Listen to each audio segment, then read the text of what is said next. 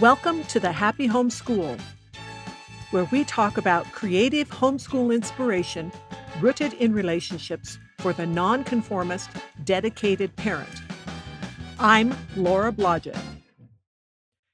And my goal at the Happy Home School is to inspire and equip you to create a learning environment that makes home everyone's favorite place. You can always read more at thehappyhomeschool.com. Hi there. Today, we are going to talk about the most important thing when teaching your toddlers or young children. I want to start with a little story about myself as a student. I was the type of student who did well with workbooks and knowing exactly what was required of me. Tell me what I needed to do, and I would do it. And things hadn't changed by college. I didn't waste time. I didn't do things spontaneously because I always had a plan. That is until one day. One day, for some inexplicable reason, I felt like I really needed to get outside and go play frisbee. I don't even know why I had a frisbee. I didn't go outside and play frisbee. This was not part of my normal routine or normal activities in any way. I was a runner. I had a routine running schedule. But this day, I went and I stood in the courtyard of the campus apartments there and I looked for some people I knew, anybody. I just needed to go play frisbee. First, one friend thought about it and really wanted to, but then decided she had to turn me down. Then a second friend came by in a little while, and I excitedly asked them, but they just couldn't do it right then. So I waited a little bit longer and I was scanning the crowd, and one person walked by that I didn't see a lot, hadn't really spoken to, but thought I'll just ask them. Maybe they will be able to come play frisbee with me. This person didn't hesitate and quietly said yes, and off we went to play frisbee. Now, I'm going to save the rest of the story for after the rest of the podcast. So, back to what is the most important thing about teaching your toddlers or children. I think the most important foundational thing is spending time interacting with them. Let's go into that a little bit, and I think it will make a lot of sense to you. First of all, it gets the day off to a good start. Every day, I found that you had to do a little bit of work to reestablish bonds and communication with your young children. You need to let them know that they are a priority.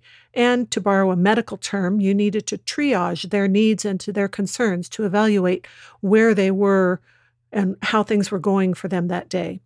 And it also set the tone for the day's activities and gives children a sense of security. Some of this just boils down to how you approach the activities of care that you have to already be engaging in, like preparing meals, getting chores done, or supervising your children. It means that when you do those things, do those things with an eye to enjoying that time with your children and making the most of it so that everybody thinks that was a great part of the day and they look forward to it. Now, your choices of how you do that don't need to look exactly like mine, but let me give you some ideas of how I went about that.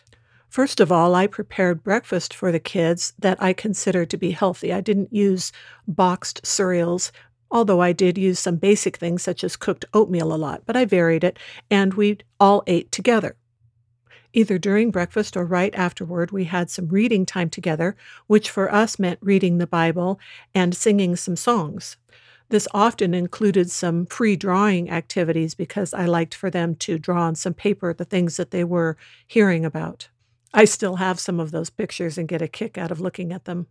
Next, we had a chore time, which was already organized. Everybody knew what they had to do and who they had to do it with. And we almost always put on music and there was singing and dancing while we did chores. I cover this in more detail in my post about how to get your children to do chores cheerfully. Many chores introduce a practical and useful side of learning and help children to investigate and ask questions about their environment. There can be good, fun conversations about why we need to clean, or about how to sew, or about how to cook. I mean, like, what happens to those eggs so that they change into a big glob and then get stuck to the bottom of the pan? It's not always easy to do chores with young children. It really takes a dedication of mindset to the idea of teaching them and working with them patiently and allowing them to do a certain level of work when they're able. And I had one important rule, and that was if any of my young children showed a desire to work with me on a certain chore, I took advantage of that 95, 99% of the time. And if I couldn't, when I told them no, it was not like I was impatient with them and I made it clear to them that I was going to find a way for them to engage in this thing that they were interested in. And then, of course, it is important that you follow up with that soon. Next on my list of suggestions for just interacting with your young children is reading things to them. It can be fiction, it can be areas of interest, it can be things that you are interested in, and you can present them in a way that leads them on discovery or leads them into a project, um, an activity that you are thinking of doing. This is one reason why I think it is really important to build a home library so that you can have these kinds of things on hand. And then, of course, there's just doing activities with them like gardening or even making cement with them. My husband liked to do things with cement and rocks as a hobby, and he began involving the kids at a very young age at whatever level they could do things and just allowing them to be around while he was doing things. Of course, shopping, grocery shopping in particular, is usually a regular part of any household, and it can be very helpful and fun to give them a, a small monthly stipend, very small for the young children, that helps them to engage with money in the activities and gives them something to think about on a more personal level for what is going on. And of course, there's always animals and all of the things that are involved with taking care of them. I heard someone that I respect, but who doesn't agree with homeschooling, recently say that they believed in preschool, with the implication being that parents who keep their own children at home somehow don't teach them anything, which is, of course, ridiculous just because we don't send the children away from home or give them very programmed workbooks that are often detached from engaging in real life doesn't mean they're not learning and we're not teaching them things. To put a more positive spin on it, I think there's reason to believe that young children and toddlers learn better at home with their parents. But maybe you're still wondering about a formal introduction to educational skills. I want to strongly suggest that this doesn't need to be stressful. Keep it short and simple and make it fun. Don't put your children in a developmental or institutional box. The more you spend time just interacting without making sure something is done a certain way or by a certain time, the more you will gain insight into what they are ready for or capable of. For the sake of discussion, let's refer back to the so called distinction between unschooling and maybe more structured or classical schooling.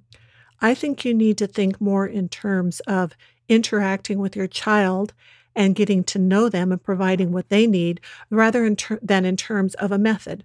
For instance, unschooling doesn't need to be without direction or goals, and a more structured or classical schooling doesn't need to be without flexibility.